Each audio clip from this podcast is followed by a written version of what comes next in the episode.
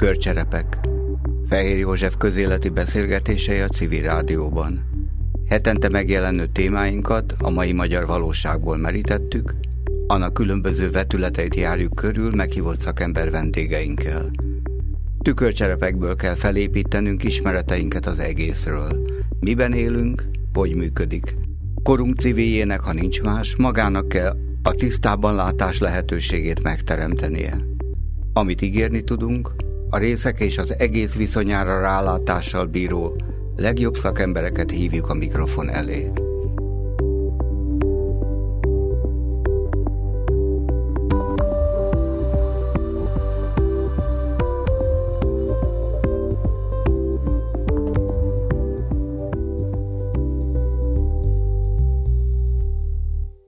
Üdvözlöm a civil rádió hallgatóit! Aki péntek este hall minket, annak kellemes estét kívánok, aki az ismétlésben, annak jó reggelt. A tükörcserepek adásának mai meghívott vendége, beszélgetőtársa, aki rálátással bír mai témánk egészére.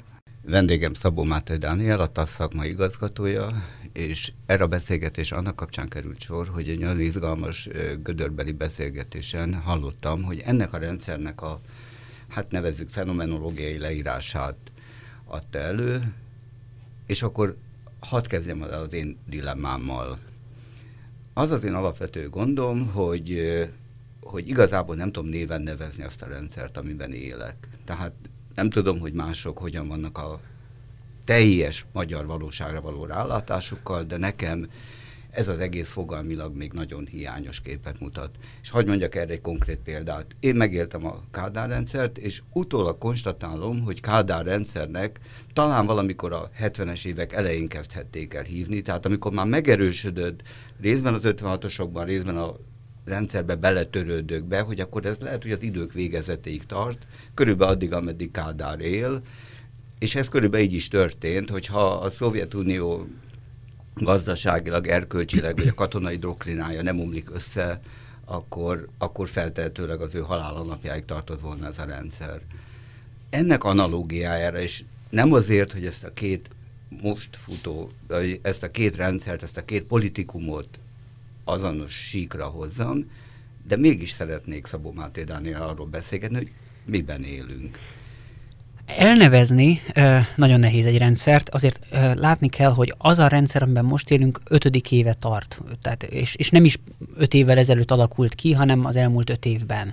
Tehát még mindig tanuljuk és próbáljuk megérteni ennek a rendszernek a sajátosságait. Nyilván, hogyha több időt telik el, akkor, akkor pontosabban tudjuk megnevezni. Nyilván van, aki már ma is Orbán rendszernek hívja, van, aki a nemzeti együttműködés rendszerének hívja, tehát elnevezések vannak, csak ezek ugye nem ír írnak, nem mondanak semmit a tartalmáról. Uh, nyilván az lenne a helyes, hogyha lenne egy, vagy az lenne a kielégítő, ha lenne egy olyan elnevezése, ami a, a, a tartalmáról, jellemzőiről is elárul valamit. Én uh, azt gondolom, hogy most Magyarországon egy posztjogállami uh, rendszer van. Létezett egy, egy ról, jól rosszul működő jogállami berendezkedés, hát kb. két évtizedig Magyarországon, amely megbukott, különböző okoknál fogva, és amely után a jogállam leépítése történt. Nem menjünk tovább.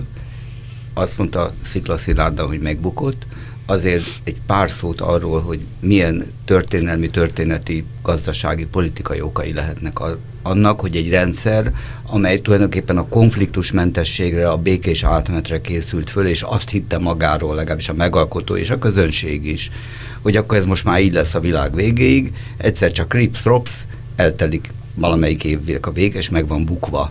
Mi lehetett ennek az oka? Um, egyrészt maga az alkotmányos berendezkedés az uh, egy nagyon komoly hibában uh, szenvedett, nevezetesen abban, hogy nem volt képes megvédeni önmagát.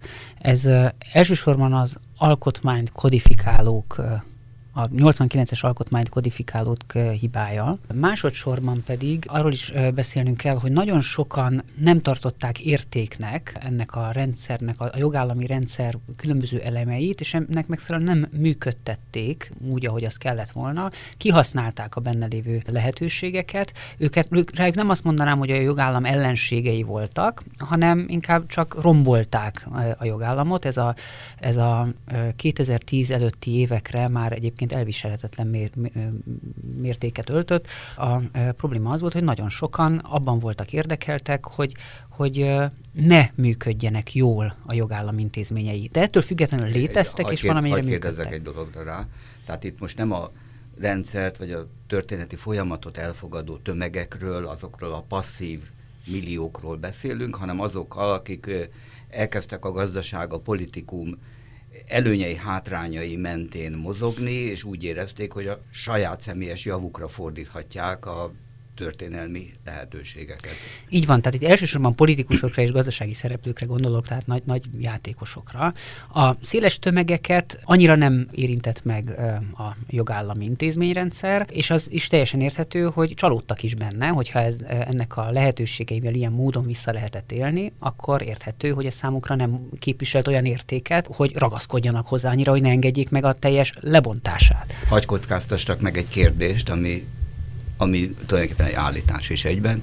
Tehát a magyar jogállam 1989-90 óta az egy polgári demokráciát, egy parlamentáris képviseletet feltételez, és azt gondolja, hogy a 10 millió magyar állampolgár, vagy aki még kötődik e- ezekhez, ezeknek a normáknak, ennek a magatartási formáknak a jegyében fog élni, holott, miután a békés átmenet lett ígérve, a magyar társadalom túlnyomó többsége ezt most kérdésként mondom, de lehet, hogy állításként hangzik, igazából nem készült föl arra, hogy neki polgárként, felelősségteljes demokrataként kéne megélnie a történelem alakulását. Nem lehetséges, hogy ez a passzivitásnak, a jogállam keze elengedésének ez az oka? Lehet, hogy ez az oka.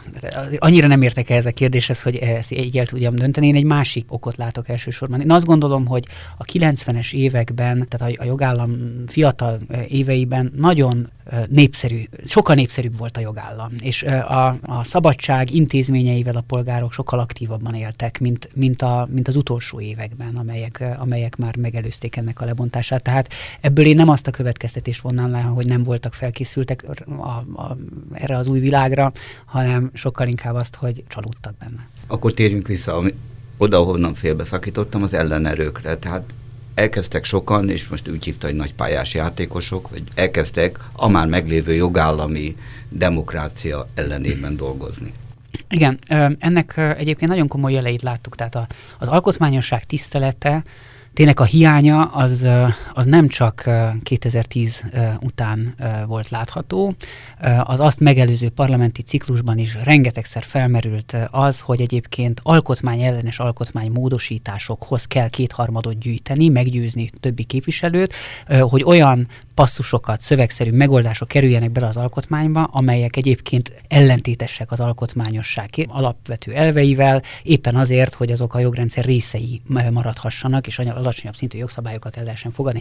Ez, ez a tevékenység, ami ez egyébként az akkori... A kéthar, kétharmados játékokra gondolok, ez a tevékenység, hogy a kétharmad mögötti tartalomat le, tulajdonképpen redukálták arra a, a szintre, hogy ez tulajdonképpen egy szám, amit csak meg kell szerezni, és akkor tulajdonképpen mindent meg lehet tenni, teljesen át lehet akár alakítani valamilyen alkotmányos garancia jelentőségét, az azt erősítette, hogy ezt tulajdonképpen meg lehet tenni, és ez előkészítette mindazt, ami 2010 után történt, szerintem. Hogyha valaki a, a kétharmaddal és az alkotmányozás lehetőségével kacérkodik, az egy, egy hatalomtechnikai fogás.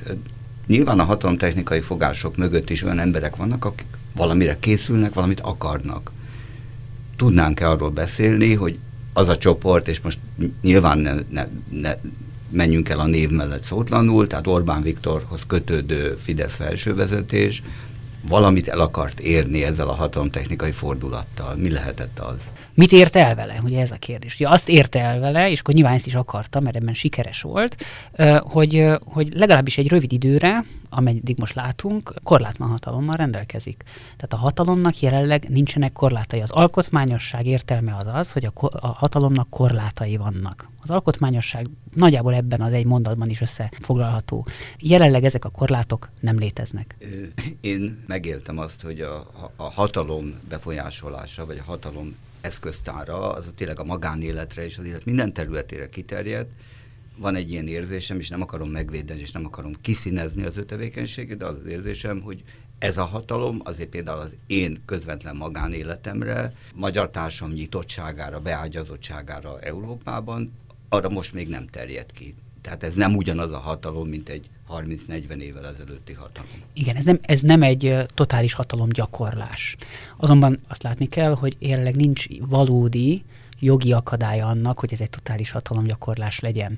Politikai akadályai vannak, amelyek néha meg is mutatkoznak. Csak hogy valami pár hónappal ezelőtti elég fontos eseményre utaljak, az én meggyőződésem szerint az elmúlt évek legjelentősebb ellenzéki tüntetése, ami az internetadó miatt történt, az pont azért történt, mert ott a, a hatalom egy olyan területre tévedt, ami az e-, e-, egyén magánszféráját súlyosan érintette volna. Tehát valójában az nem a szólásszabadságért folytatott tüntetés volt, hanem, hanem abba, avatkozó, abba próbált beavatkozni a, a magyar állam ezen adó segítségével, hogy az egyén mit csinál, hogyan szórakozik, hogyan kommunikál másokkal, és ez váltott ki egy nagy elégedetlenséget. Tehát én azt gondolom, hogy a nemzeti együttműködés rendszere próbálja feszegetni azokat a kereteket, hogy meddig mehet el, és néha nem jogi eszközökbe ütközik, nem jogi akadályokba ütközik, hanem ilyen politikai akadályokba, ahol mint amit ez a tüntetés is jelentett. Térjünk vissza akkor a beszélgetésünk kezdetéhez, a, a nevesítéshez, hogy miben élünk, nevezzük nevén, és akkor elkezdte finomítani, hogy, hogy minek nevezzük, vagy mi jellemzi azt a rendszert, azt a politikumot, amiben most élünk. Ugye én alkotmányjogász vagyok, és számomra ez a rendszer elsősorban alkotmányjogi eszközökkel írható le. És én azt gondolom, hogy nagyon fontos jellemző ennek a rendszernek, hogy ragaszkodik a pozitív szabályokhoz, akár alkotmányos szintre emelt szabályokhoz is, amelyeknek egyébként semmi köze, vagy kifejezetten ellentétben is áll azokkal az alkotmányos elvekkel, amelyek viszont egy alkotmányos rendszer tartalommal kitöltenek. Ugye ez megmutatkozik abban, hogy mindent bele lehet írni az alaptörvénybe, öm, olyan kor, jogkorlátozásokat is, amelyek eleve idegenek egy alkotmánytól. Ezért is fontos szerintem különbséget tenni egy alkotmány, vagy alkotmányosság és a ma hatályos alaptörvény között. Én erre próbálok kínosan ügyelni, hogy ne hívjam az alaptörvényt alkotmánynak, mert az tartalmi értelemben szerintem nem alkotmány közelítsünk egy kicsit máshonnan, és lehet, hogy akkor nem ez lesz a legjobb megközelítés, de akkor a, esetleg a hallgató számára jobban fogható és jobban átélhető ez a leírás. Minden politikai hatalom leírható azzal, hogy milyen problémákat ismer fel a társadalom aktuális alakulásában, minek a meghaladására, kiavítására tesz kísérleteket. Meg tudjuk-e a mostani NER rendszerét, akkor hívjuk így, nevesíteni azzal, hogy milyen problémákat látott a társadalomban, és miket próbál megoldani, vagy miket próbál a saját szájaiza szerint átalakítani. Uh-huh. Hát én azt gondolom, hogy ugye itt nem csak az vezérel egy kormányzatot felmerülő társadalmi problémák kiválasztásában, amelyekkel aktuálisan foglalkozni akar, hogy mik a legnagyobb, a legégetőbb társadalmi problémák, vagy az ő ideológiája szerint mik a megoldások megoldandó társadalmi problémák, hanem ebben a kiválasztódásban egy nagyon fontos szempont az is, hogy mennyire akar tetszeni, népszerűséget szerezni, és, és azt gondolom, hogy a mostani kormányzat tekintetében ez utóbbi szempont a keletinél egy kicsit hangsúlyosabb. Tehát ugye ezt nevezük populista kormányzásnak, ahol minden megszólalás, minden közpolitikai lépés valójában, vagy nek azt a oldalát próbálják kiemelni, amely népszerűvé tehet egy kormányzatot. És hát ugye ebben látszik az, hogy az elmúlt hónapokban ez nem biztos, hogy olyan jól működik, mint ahogy működött az elmúlt négy évben.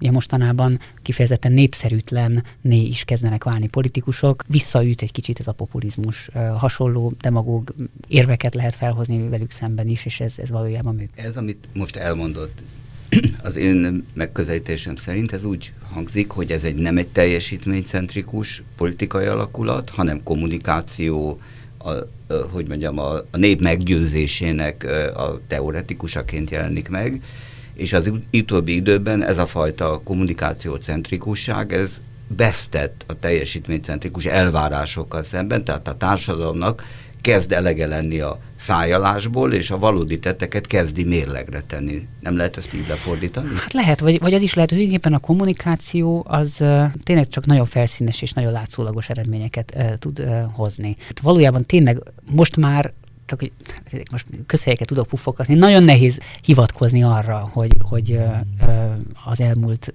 kor, kormányzati ciklusokban mi történt, és annak a szemetét kell eltakarítani, mert már az elmúlt kormányzati ciklus is ugyanezeknek az embereknek a kezében volt, ugyanennek a hatalmi oldalnak a kezében volt. Tehát, tehát egy idő után ezek a kommunikációs megoldások nem működnek. És ennek lehetünk most talán a tanulni. Akkor térjünk vissza ahhoz a leíráshoz, amit nyilván az alaptörvény, annak szellemisége és annak konkrét szövege jelent útmutatóul a kormány és a politikumot művelő politikai elit számára. Az alaptörvénybe az alkotmányjogász talál-e olyan szövegeket, olyan kitételeket, olyan összefüggéseket, amely a korábbi, a polgári társadalom felé vezető, az európai modernitás felé vezető út szempontjából automatikusan eltérési lehetőségeket mutat. Hogyne. E, e, ami, de több fájó dolgot e, tudok mondani, ami, ami olyan vesztesség az alkotmányosság tekintetében, ami, ami nagyon nehezen orvosolható. Nagyon érdekes, hogy ez az alkotmány meghatározza a politikai közösséget, amely alanya és egyben címzetje is ennek a, az alaptörvénynek, ami, aminek az alkotmány, aki alkotmányoz, és akik részére alkotmányoz.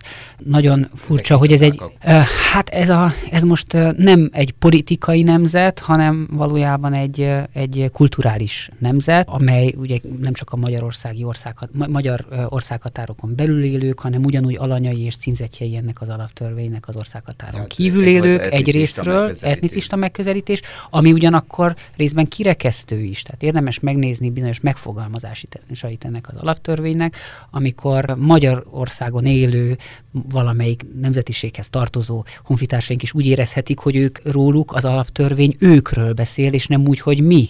Tehát e, ezek, ezek a e, megfogalmazások is árulkodnak arról, hogy, hogy, e, hogy még a magyar országhatárokon belül élők sem mind alanyai és címzetjei ennek az alaptörvénynek. Például akik nem keresztények, ugye? Hát egyrészt, egyrészt ez etnikai alapon is megfigyelhető, másrészt pedig vallási alapon is. Tehát ugye van egy ilyen is, hogy mi ez a preambulumában, vagy, vagy nemzeti hitvallásában szerepel az alaptörvénynek, hogy mi vagyunk azok, akik eh, hiszünk valamilyen módon Istenben, de elfogadjuk azt is, hogy vannak olyanok is, akik nem, de, de akkor is azok ők, mi pedig mi vagyunk, holott nem az ők is. Tehát tudomásul vétel van, és nem egy egyfajta egyenlő jogvédelem. Nem egy... Ö, nem arról van, ugye, hát az ala, egy valódi alkotmánynak olyannak kell lenni, ami, egy, ami különböző életfelfogást, életstílust követők is magukénak tudnak érezni, és megtalálják a módját annak, hogy a társadalmi keretek között, amelyeknek egy jogi tükröződése egy, egy alaptörvény, egy alkotmány, hogyan tudnak boldogulni. És ez az alaptörvény, ez erre nem nagyon ad módot.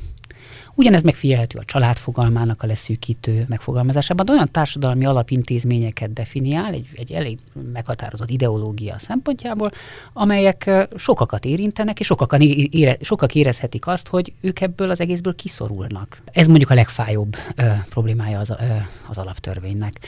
A, és akkor számtalan más probléma hozható, ugye ha megnézzük az alapjogi katalógusát, ami a, alapvetően az állam és az egyén viszonyát szabályozó legalapvetőbb jogi kérdéseket kell, hogy tisztázza. Tehát Mondjuk, mik azok... Normális körülmények között a személy maximális jogvédelmét kéne, hogy szolgálja. Igen, valójában ezek arról szólnak, hogy az állam a közhatalom gyakorlása során már mit nem tehet meg. Van egyfajta hatalomgyakorlás az egyén felett, de ennek van egy korlátja, és ezeket a korlátokat jelölik ki ezek a szabadságjogok. És ha megnézzük ezt az alapjogi katalógust a most hatályos alaptörvényben, akkor lépte nyomon korlátozásokba ütközünk, de nem a közhatalom korlátozásába, hanem a jognak a korlátozásába, ami korlátozhatná a közhatalmat. Tehát annak ugye egy, egy alkotmány tartalma szerint arra hivatott, hogy korlátozza a közhatalmat, ehhez képest pedig ez az alaptörvény az közhatalom lehetőségeit bővítő rendelkezéseket tartalmaz, ami, ami teljesen idegen egy alkotmánytól. Ezért is mondom azt, hogy szerintem ez ö, tartalmi értelemben nem egy alkotmány. Ennek a közhatalmi jogköröknek a bővítése nyilvánvalóan az ember praktikusságából erre tud csak következtetni, hogy annak a csoportnak a javára próbál a jogeszközeivel támogatást nyújtani, aki szeretné korlátlanul fenntartani a hatalmát. Minél több jogot kap, minél inkább uralja az összes társadalmi folyamatot, minél inkább kezébe tartja a pénzparipát fegyvert, hogy leegyszerűsítsük a dolgot, annál inkább bebiztosítja, hogy ez a fajta hatalmi megközelítés az örökre az ő uralma alatt marad, nem? Ezt talán így lehetne lefordítani. Hát elképzelhető, bár szerintem ebben bízni egy balga dolog. Valójában szerintem nincs az a, az a rendszer, ami, amit hosszú távon nagyon igazság ami igazságtalan helyzeteket eredményez, segít megőrizni egy alkotmány erejével, egy alkotmány segítségével a hatalmat azoknak, akik a kezében van. Tehát egy, egy alaptörvényen azért át lehet lépni, hogyha az szükségessé válik. Gondolom az alkotmányjogássága mellett történelmi kitekintést is azért gyűjtött magának. Egyáltalán volt ilyen példa a, mondjuk a 20. vagy 19.-20. század, tehát a, nevezük a modernitás korában, hogy valaki az alkotmányosság védelmébe burkolozva egy abszolútista rendszer tartott fönn hosszú-hosszú évtizedekig, és közben azt csinált, amit akart. Pontos uh, analógiákat azért nem lehet hozni, mert az alkotmányosságot ebben az értelemben, ahogy mi ma erre tekintünk, mondjuk a 20. század második felében neveznénk így, uh, azelőtt mások is voltak az elvárások az alkotmányal szemben, de hát tulajdonképpen minden forradalom egy ilyen helyzetből tör ki. Tehát minden forradalom tagadja az előző rendszer, tagadja az előző alkotmányos berendezkedést, és le akarja cserélni. És nem jogszerű eszközökkel éri el ezt a cserét.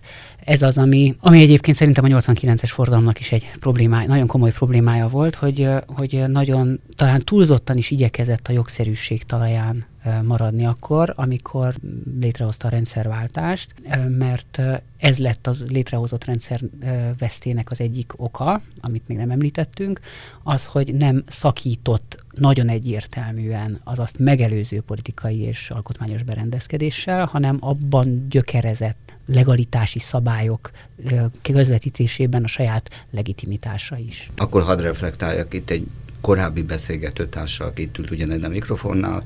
Gerő Andrásnak olvastam most utólag egy 90-es tanulmányát a békés, konfliktusmentes jogállami megalapozásokról, amelyben azt írta, hogy ha nagyon békés, nagyon konfliktusmentes lesz az áttérés, annyira, hogy a lakosság észre se veszi, hogy itt áttért valami másra, akkor nem fog felnőni az a fajta polgárság, amelyik felelősséget érez történelmi folyamatokban való részvételért, a szabadságért, a tulajdonért, ha nem harcol meg, akkor nem is érzi igazán a hiányát, és így tovább. És így tovább nagyon pontosan leírta azokat a mai hétköznapi állapotokat, amit valamennyien így úgy mhm. különböző formákban de megélünk. Tehát akkor ez, ezek szerint előre látható volt.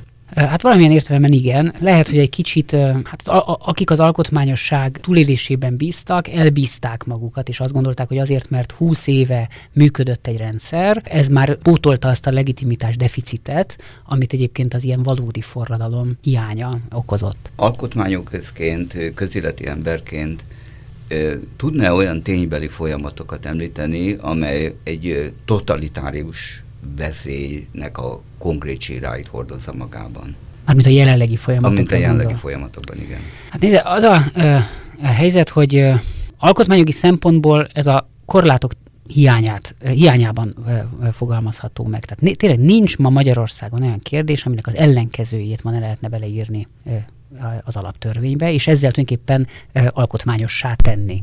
Nincsenek olyan mechanizmusok, amivel az alkotmányosság alapvető elvével ellentétes kérdések kiírthatók lennének a jogrendszerből. Nincsenek olyan intézmények, amelyek erre alkalmasak lennének. Ami korlát létezik, és ami mondjuk a totalitárius államberendezkedés és hatalomgyakorlás és a szemben még felhozható, az az, hogy Magyarország nyilvánvalóan nem ö, önmagában egy ilyen elszigetelt entitás, hanem, hanem mindenféle gazdasági és politikai kapcsolatokban van a környezetével, az Európai Unió részese, intenzív gazdasági kapcsolatokat ápol ö, nyugati és keleti országokkal, tehát hogy bármit meg le, megtenni e, e, e, ilyen keretek között nem lehet, viszont nagyon sokat meg lehet tenni. Ha megnézzük például azt, hogy miben kellett eddig visszavonulót fújnia a magyar kormányzatnak kifejezetten totalitárius irányba mutató intézkedései tekintetében, akkor azt kell, hogy mondjam, hogy elég lehangoló a kép. Nemzetközi bíróságok, vagy általában nemzetközi fellépés rendszerszerű visszarendeződést, vagy visszavonulást nem tettek szükségessé. Egy-egy egyedi esetben egyéni jogsérelmek orvoslása megtörtént, ez kétségtelen. Ennek egyébként van politikai következménye is, ezt le lehet használni a rendszer kritikájakor, de valójában a rendszert megváltoztatni ilyen eszközökkel kívülről nemzetközi bíróságok és mindenféle más intézmények eszközrendszerét felhasználva szerintem nem lehet. Tehát ezek fontos korlátok, de valójában nem olyan nagyon hatékonyak.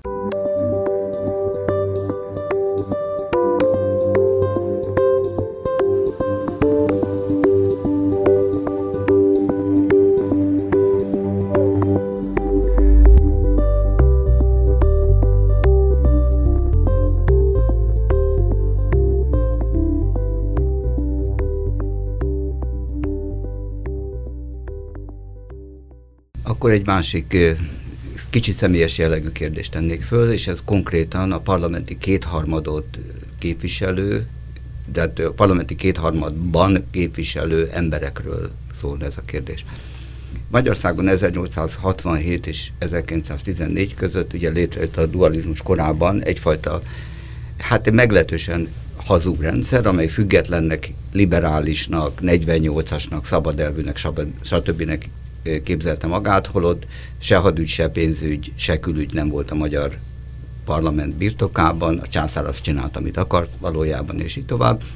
És ezt a fajta hazugságot nagyon gyorsan átváltották egy ilyen mameluk rendszeré, tehát a képviselők felemelt kézzel mentek, és amikor Tisza Kálmán, vagy Tisza István, vagy Szél Kálmán, vagy Bekerde Sándor mondott valamit, akkor azt szó nélkül megszavazták nem tudom elképzelni a magyar parlament mai képviselői, és a képviselők fele helyben megválasztott képviselő, tehát személyében választott képviselő, ne érzékelné, hogy nagyon erős társadalmi feszültségek, problémák, rossz irányba menő folyamatok vannak. Hogyan lehetséges az, hogy akár az abszolutizmusig el lehet menni, olyan emberekkel, akik azért az órukon, a, a fülükön, a szemükön érzik, hogy azért ezek nem egészen stimmelnek. Talán még nem érzik annyira, vagy nem érzik uh, annyira, hogy veszélyesnek érezzék saját személyes jövőjükre nézve azt, ami, ami kialakul. Nekem nincs egy illúzióm, szerintem egy, egy politikus, ha nem egy forradalmi helyzetről van szó, hanem rendszerszerűen már működtetni kell valamilyen berendezkedést, az nem kell, hogy egyébként csak elvi alapon politizáljon. Tehát, hogy szerintem szerintem az egy normális dolog, hogy akár személyes, akár ö, csoport érdekeket képviselnek. Hát a politikusok dolga egyébként az, hogy, hogy, hogy, hogy érdekeket képviseljenek másokkal szemben, több, nem csak de, elveket, nem, nem kizetlen elvi. Más, hogyne, persze. De nyilván, nyilván személyeset is, hiszen akkor fogják őt majd megválasztani később, tehát akkor biztosított az ő jövője is, hogyha hatékonyan érvényesíti mások érdekeit, tehát így módon ez a kettő összekapcsolódik. Én ezt nem tartom egyébként eleve hibásnak, hát a képviseleti demokrácia az nagyjából ezen az eleven alapul, vagy ez is, egy, ez is szükséges a működtetéséhez.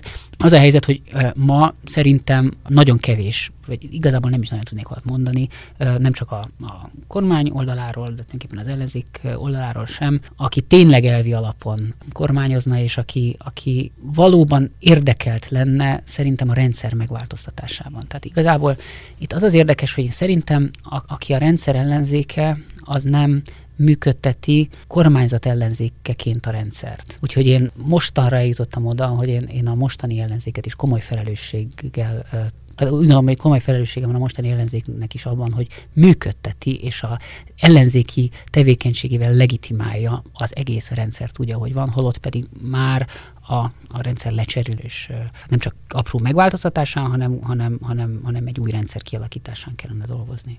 Az a beszélgetés, az a konferencia, amely miatt tulajdonképpen ez a beszélgetés létrejött, vagy ami indukálta bennem ezt a beszélgetést, az, azon volt egy nagyon erős és most megbeszélendő kijelentése, miszerint hogy ön már, mint civilként, most már rendszeren kívülinek érzi magát, és egyáltalán nem érzi ennek a rendszernek a ennek a rendszer belül, belül valóságának az értelmét kívül akar lenni ezen az egészen. És ezt most nem csak személyes példaként mondom. Tulajdonképpen egy ilyen állapot, amit felvázolt, a belül-kívül állapot különbözősége, az egyes emberek, csoportok számára mit jelent, vagy egyáltalán tanácse, vagy magatartási minta? mintát nem szeretnék se adni senkinek. Én azt gondolom, hogy, hogy, hogy erre rá kellett jönni, és ez nem volt egy egyik pillanatról a másikra menő folyamat, hanem szép lassan kellett megérteni, hogy a rendszer eszközrendszeri, eszközeit akár a saját céljaim, már a saját mondjuk politikai céljaim, vagy, vagy, a, vagy ugye egy civil jogvédő szervezet céljait elősegítendő, vagy elérését elősegítendő akár tudja használni, de ezzel óvatosan kell bánni, mert hogy ezeknek az eszközöknek a használata is egyúttal legitimálja magát a rendszer. Ezért jutott például el oda a Társaság a Szabadságjogokért nevű szervezet, hogy nagyon óvatosan nyúl rendszer belüli jogvédő szervekhez is, amelyek egy normális helyzetben partnerei a munkája végzésekor. Most viszont nem biztos, hogy partnerként kell hozzájuk nyúlnunk, hanem, hanem nagyon kritikusan. Ugye ez a helyzet az ombudsmannal Magyarországon, ugye az adatvédelmi hatósággal, vagy akár a bíróságokkal is, az alkotmánybírósággal is. Nem mondhatjuk, hogy az alkotmányosság vagy az alapjog tekintetében mi feltétlenül egy oldalon állunk. Egy normális demokrácia demokratikus berendezkedésben, viszont egy oldalon állnánk valószínűleg. És amikor ezt meg, erre rájöttünk, akkor jöttünk rá arra, hogy mi kívül kerültünk a rendszeren, nem azért, mert mi változtunk meg, hanem a rendszer elment fölülünk, vagy körülünk. Mi úgy gondoljuk, hogy ugyanazokat az elveket képviseljük, ugyanazokat a nyugati, szabadelvű alapelvek mentén próbálunk dolgozni, de ez a rendszer már nem ezen az alapon működik, és az intézményei sem ezeket érvényesítik. Ugye a TASZ az rendkívül rendkívül elfogadott intézmény a jogvédelem tekintetében, és nagyon sok ember számára, a civil társadalom számára meg különösen égető, hogy a TASZ mit csinál, mit nem csinál. A különböző védelmi bejelentése elég nagy vihart, vagy elég nagy érzelmi reakciókat szoktak kiváltani. Ugyanakkor az emberjogvédelem, mint olyan, sem a kormány, sem, tehát nem, nem csak a kormány, nevezük nevén, az egész politikai elit érdeklődésén igazából kívül van, és a, a társadalom túlnyomó részének az érdeklődésén kívül is van, valahol, most nagyon költői fogok lenni, vagy költői leszek, valahol a senki földjén vívja maga hosszú-hosszú, ki tudja meddig tartó és milyen eredményekre vezető küzdelmét. Gondolom most az imént azzal, hogy kívül van a rendszeren, ezt deklarálta, vagy ezt deklarálták. Hát ezt is, de ennek az oka az is, hogy alapvető jogokat védeni soha nem népszerű. Az alapvető jogok azok nagyjából mindig a többséggel... Sem népszerű, hát nem nagyon... Nem, tehát szerintem természeténél fogva nem lehet népszerű. Az alapvető jogok mindig a többség akaratával szemben védenek meg egy, egy akármilyen szempontból kisebbségbe kerülő embert, vagy, vagy egy csoportot, és, és hát a, a kisebbségek jellemzően nem népszerűek. Akármilyen kisebbségről is van szó. Azt gondolom, hogy, hogy politikai párt, ha emberi jogvédelemmel kezd foglalkozni, akkor nagy valószínűséggel népszerűséget fog veszíteni. Ezért jó az, hogy mi nem politikai pártként végezzük ezt a tevékenységet, és amikor döntés hozunk arról, hogy valakinek segítséget nyújtunk, vagy valamit felvállalunk, akkor nem a népszerűség szerzés igényével tesszük ezt, és akár akkor is vállalhatunk egy képviseletet, ha tudjuk, hogy ez egyébként nem a társadalom igen jelentős részének nem tetszését fogja kiváltani.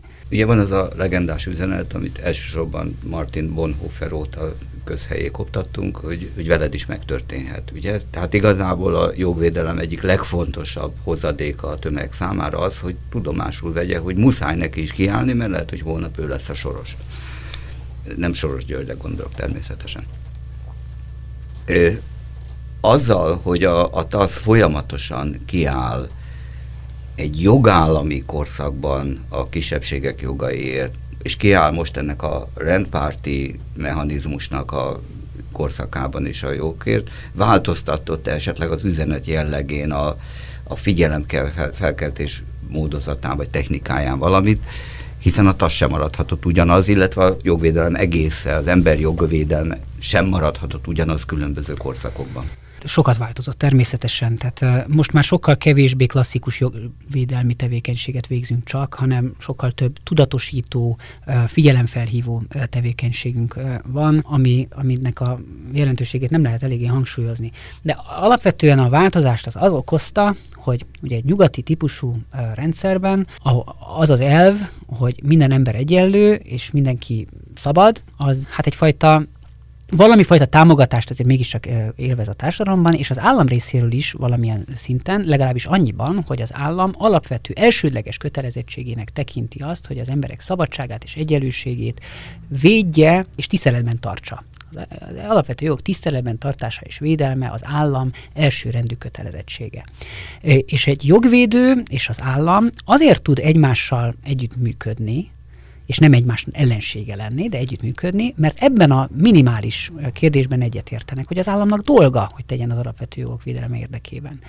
Magyarországon az elmúlt években valami megváltozott, és szerintem a változás egyik iránya az az, hogy már megszűnt ez a konszenzus, ez a minimál, minimális konszenzus.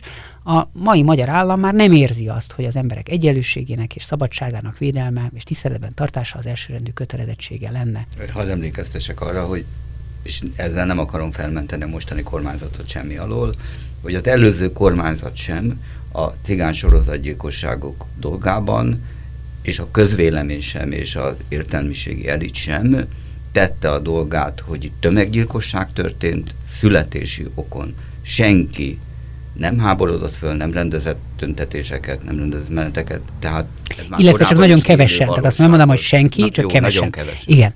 Az állam nem tette Igen. meg.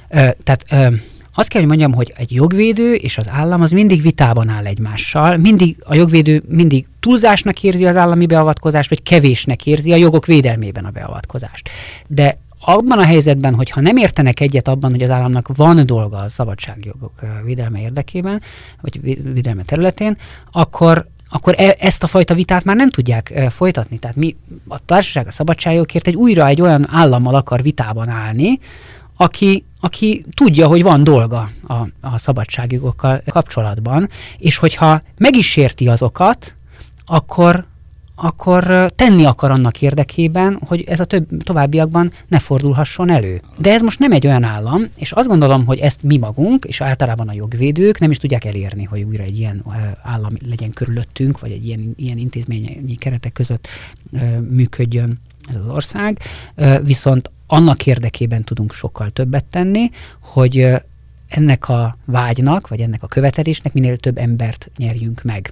És ennyiben fontos az a tevékenységbővülés, vagy, vagy a fókusza a tevékenységnek hogy megváltozik, hogy többet foglalkozunk azzal, hogy mit gondolnak a polgárok a szabadságjogokról. Ahhoz, hogy ez létrejön ez az állapot, tehát minél szélesebb bázisra támaszkodva, minél több embert meggyőzve próbáljanak, próbálják az államot rávenni arra, hogy ő is emberjogvédelmi folyamatokat indítson be, ahhoz, ahhoz egy nagyon erős lelki motivum sorozat szükséges, nevesül általános közbizalom, illetve a szolidaritás megléte.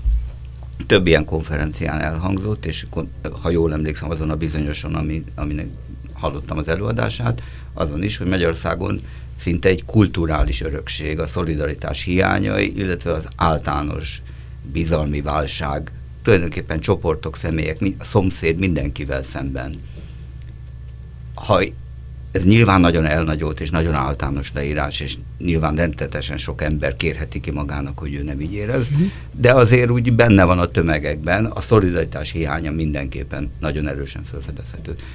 Egy ilyen lelki millióben a jogvédelem tulajdonképpen egy nagyon gyenge alapzatra támaszkodhat, nem? Igen, és azt kell mondjam, hogy egy nagyon aktuális dilemmánk is pont erre a helyzetre vezethető vissza, nevezetesen arra, hogy vajon a gyűlölködő, gyűlöletből fakadó, de gyűlöletre nem uszító beszéd mi dolgunk van, és mi dolga lenne az államnak vele. És Ugye ezek részben jogi eszközökkel rendezhetők, de nem oldható meg maga a társadalomban jelenlévő gyűlölet, mondjuk a rasszizmus, vagy, vagy bármiféle kirekesztés. És Illetve még az egyik a oldalról... A fakadó gyűlölet. Igen. Tehát a legtöbb ember a lecsúszástól, az egzisztenciális félelemtől, mindenfélétől fakadó módon keres egy ellenséget, így van. És mert akkor, hogy nem, általában van. nem önmagunkba keressük a történések okait, hanem másokban. Igen, és ö, bár ugye egy jogvédő szervezet, ha nagyon klasszikusan fogja fel a saját szerepét, akkor abban találja meg, hogy egy, egyrésztről óva int attól, hogy az állam mondjuk indokolatlan szabadságkorlátozásba kezdjen a gyűlölet visszaszorítására, mondjuk ne legyenek illegitim szóláskorlátozó rendelkezések a büntető törvénykönyvben egyrésztről, másrésztről pedig nagyon határozottan képviseli, vagy, vagy követeli a az indokolt és szükséges beavatkozások következetes alkalmazását, tehát hogyha a gyűlölet erőszakba csapát, vagy, vagy uszító, a, uszító gyűlöletbeszédről van szó, akkor azzal szemben pedig lépjen fel az állam hatékonyan, és használja a rendelkezésére álló eszközöket. Ami viszont látszik, hogy egy jogvédő szervezetnek ma már ennél tovább is kell mennie, és keresnie kell azokat a jogon kívüli társadalompolitikai eszközöket, amelyek segíthetnek abban, hogy, hogy mondjuk a rasszizmus, vagy általában a kirekesztés visszaszoruljon, miközben a két másik előbb említett tevékenységet is ö, végzi, és ez egy, ez egy nagyon aktuális ö, kérdés ma is Magyarországon, hogy hogyan tudunk mi hát a, az általunk képviselt elveknek népszerűséget teremteni, mondjuk a fiatalokban azért, hogyha ők majd felnőnek, akkor, akkor ők is így gondolkodjanak. Tehát nagyon konkrétan a TASZ-nak van egy szólásszabadság programja, ami foglalkozik egyrészt a tartalom semleges védelmével a szólásszabadságnak, és, és fellép minden olyan esetben, amikor mondjuk tartalmi alapon, pusztán tartalmi alapon korlátozzák a szólást, de követeli azt is, hogy a rendőrség az uszításra szemben lépjen fel. Ugyanakkor a Roma programja is van, amely pedig a romákkal szembeni intézményes diszkriminációval szemben lép fel. Lehet, hogy az én kérdésem nyomán, de átsúsztunk a, az emberjogvédelem terepi technikáinak megjelenésére, uh-huh. holott egy szállat nem vartunk el, és ez nagyon fontos, amivel indítottunk, hogy ezt a rendszert, amiből ön, meg a TASZ is ezek szerint kívülállóként kilépett, vagy, vagy kívül érzi magát, hogyan tudnánk leírni? Fenomenológiailag ez a mostani NER rendszere, vagy Orbán rendszer, vagy és sorolhatnánk mindenfajta címkézést, hogyan írható annak az embernek a számára, aki szeretne viszonylag pontos, definitív leírást kapni arról, hogy miben él ahol tulajdonképpen az aktuális hatalomgyakorló belátására van bízva az, hogy meddig mehet el. És ebben külső korlát őt nem korlátozza. Ez, egy, ez, ez, ez a legfontosabb eleme ennek a kérdésnek. Utoljára ilyen állapotot a magyar ember mikor érhetett meg? Hát tulajdonképpen a Kádár rendszer is egy önkorlátozásra törekedett. Tehát a hasonló folyamatoknak akkor is tanulni voltunk, akkor sem voltak jogi, jogi korlátai valójában a közhatalomgyakorlásnak, alkotmány sem volt. Hát volt egy alkotmány, amire azt mondták, hogy az, de tartalmi értelemben nem volt az. Ugyanúgy bármilyen beavatkozást, ennél a mai, maiaknál sokkal durvább beavatkozást meg lehet, megengedhet magának a közhatalom, de nem annyit például, mint amit más kelet-európai országokban. Most elég csak a lehallgatásokra gondolni, vagy a, vagy a magánszférában beavatkoztak. Tehát más országokban, Romániában, vagy a Német Demokratikus Köztársaságban ennél sokkal durvább beavatkozások voltak. Ez, ez is mondjuk egyfajta önkorlátozása volt mm. az akkori hatalomnak. Ilyen értelemben hasonlóról van szó, bár sokkal enyhébb formában. Na de ennek a beszélgetésnek a folyamán többször is finoman érzékeltette, hogy ennek jogi határa nincsen. Tehát végső soron ezzel a kétharmaddal ez a fajta kormány, ami változatlanul uralni szeretné legalábbis a szavazópolgároknak azoknak a körét, aki a hatalmát változatlanul újból és újból megadja, vagy azok, azoknál hogyha azoknak az érdekeit nagyon durván nem sérti, akkor bármeddig elmehet, ha jól értem. Így van, hát valójában ennek vagyunk a tanúi. És e, nagyon érdekes volt látni azt az elmúlt években, hogy olyanoknak is, akiknek nagyon durván megsértették a köreit, tulajdonképpen lenyelték ezeket a korlátozásokat. Tehát Magyarországon a bírói szervezetrendszert úgy sikerült átalakítani, hogy a bíróságok függetlenségén egy nagyon komoly csorba esett. A sajtószabadság úgy, változ, úgy, úgy alakult át, vagy a sajtóra vonatkozó szabályozás úgy alakult át, hogy a sajtószabadság nagyon komoly csorbát szenvedett, és még sorolhatnék nagyon sok ilyen, ilyen, tá, ilyen társaságot, csoportot, akik, akiknek az érdekei, jogai sérültek, és valódi visszhangja ezeknek nem volt. Nem lehetséges, hogy, hogy rejtett módon korábbi történelmi mintákat ismételgetünk folyton folyvást. Tehát ugye reformkorról most már nem beszélünk, azon túl voltunk 1990 és mondjuk 2000 valamennyi között, de ami utána jött például a 48 után, vagy, vagy a 60-as kiegyezéssel létrejött az a dualista állam, amely azért, azért egy csomó tömény hazugságra épült, és egy csomó olyan politikai mechanizmust épített ki, aminek máig ható gyakorlata van, vagy emlegethetnénk a horti rendszert, vagy ne emlegessük a rákos rendszert, és ne durvuljunk el, de azért emlegessük a 64 utáni Kádár rendszert, ahol kialakultak az a gyakorlatai, hogy mi uralkodunk, ti meg kusoltok, és tudomásul veszitek, hogy döntünk helyettetek. Ha úgy akarjuk, akkor mindenben. Hát elképzelhető, de ez csak annyiban igaz talán, hogy, hogy hát amikor rossz irányba fordulnak a, a, fordul egy ország élete, akkor, akkor hasonlóan rossz dolgok születnek, de ezért nem hiszem, hogy ez ilyen minták ismétlődése lenne, és ebből nem lehetne kitörni, mert például a, a 89-es alkotmány utáni két évtizedet, annak ellenére, hogy egy bukással végződött, egy borzasztó, valami, egy bizonyos szempontból egy nagyon sikeres két évtizednek tekinthetjük.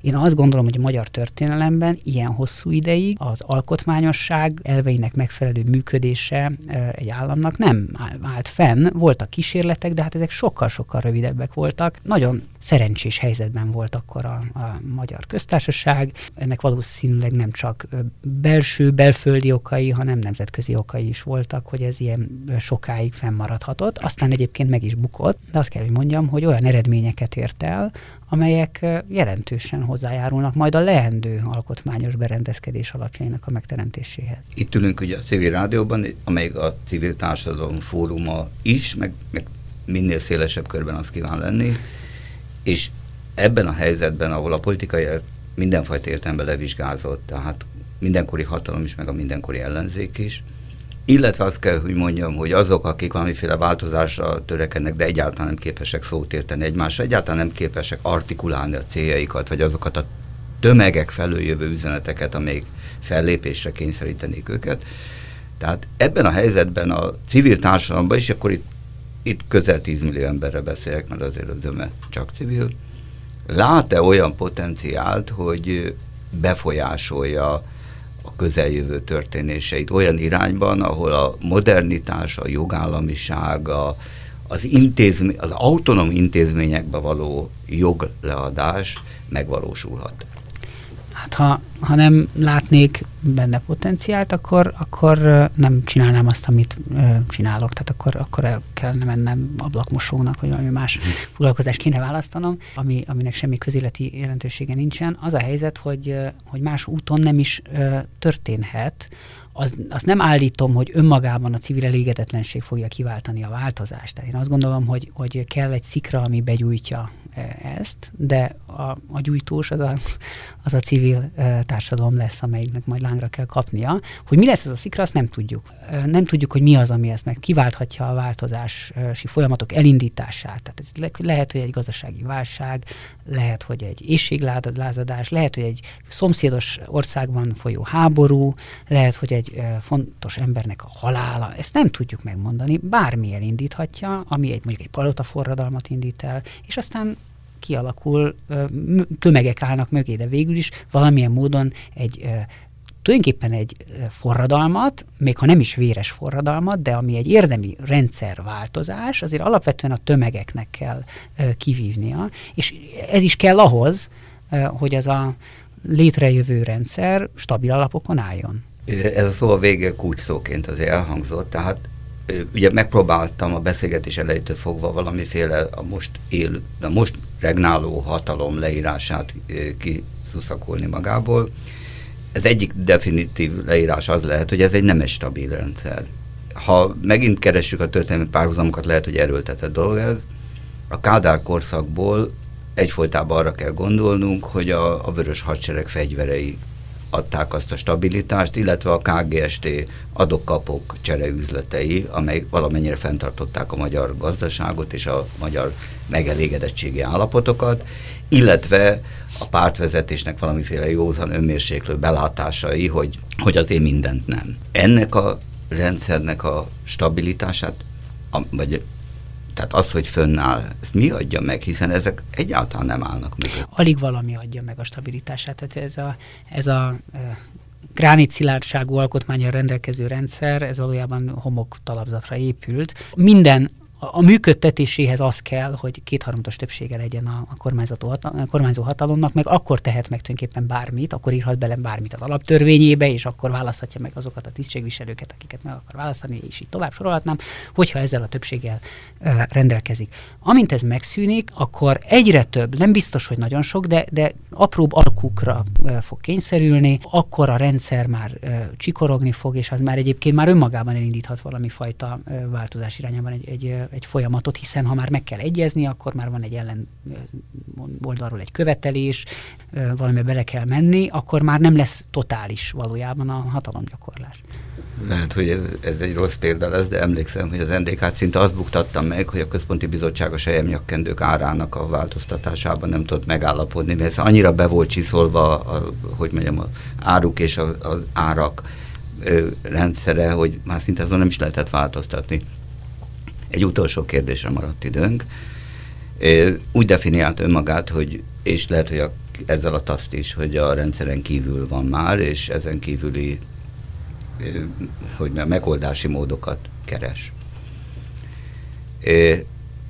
Eddig a TASZ mindig reagált az eseményekre, tehát valamiféle jogsérelem esetén fellépett, nyilvánossá tette, kiállt mellette, megvédte, ügyet csinált belőle, és így tovább. Elképzelhető, és ezt kérdésként fogalmazom meg, hogy a TASZ a közeljövőre való tekintettel elébe megy az eseményeknek. Tehát valami olyasmit csinál, ami még nem történt meg, és abból próbálja a megelőző jogvédelmét fölépíteni. Nem pontosan értem, hogy mire gondol. Tehát, hogy esetleg részt vesz-e olyan folyamatokban, hogy egy más rendszerre való áttérést könnyen, problémamentesen, konfliktusmentesen meg tudna oldani. Hát az, e, az ilyen munkában való részvételt addig tudja vállalni, ameddig az arra hát a saját felhatalmazása van, és hát ez egy társadalmi szervezet, tagjai vannak, ameddig azok a tagok, akik ezt működtetik, szeretnének elmenni, addig mehet el. Az a helyzet, hogy a, a TASZ már nem házőrző kutya, nem, nem watchdog, nem akkor ugat, amikor a hatalom túllépi a saját korlátait, amikor már nincsenek korlátai, akkor nincs mit ugatni, a kutya se ugat, hogyha nincs közötte kerítés. Valójában... Mondhatni a kormány mondta föl ez Igen, tehát lebontott, lebontotta a kerítést. Tehát mi abban vagyunk érdekeltek, és ennyiben egyébként tényleg uh, igaz az, amit, amit kérdezett, uh, hogy, hogy szeretnénk uh, megváltoztatni a rendszert. De olyan eszközökkel tudunk ehhez hozzájárulni, amivel ez egy jogvédő civil szervezet tud hozzájárulni. Tehát mi biztosan nem fogunk közhatalomra törni, és úgy olyan támogatottságot próbálni szerezni magunknak, amely kell ahhoz, hogy egy rendszert megváltoztassunk. Tehát eddig biztosan nem fogunk elmenni, mert akkor tulajdonképpen pártá kellene alakulnunk, és ezt mi nem szeretnénk megtenni.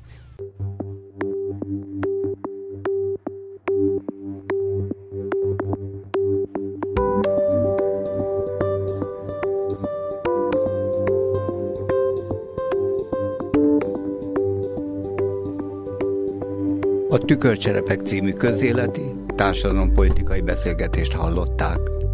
Civil rádió heti rendszerességgel elhangzó beszélgetéseiben a mai magyar valóság részterületeit beszéljük végig meghívott szakértőinkkel. A rádió hallgatói számára minden héten péntek este 19 órakor új és még újabb témákkal jelentkezünk, melyek hozzájárulhatnak egy általános összkép kialakulásában. Aki lemarad az adásról, hétfőnként 10 órakor hallhat ismét bennünket. Búcsúzik Önöktől a beszélgetések szerkesztője és állandó beszélgető társa Fehér József. Legyen kellemes a hétvégéjük. Ahogy most is, máskor is hallgassák a civil rádiót.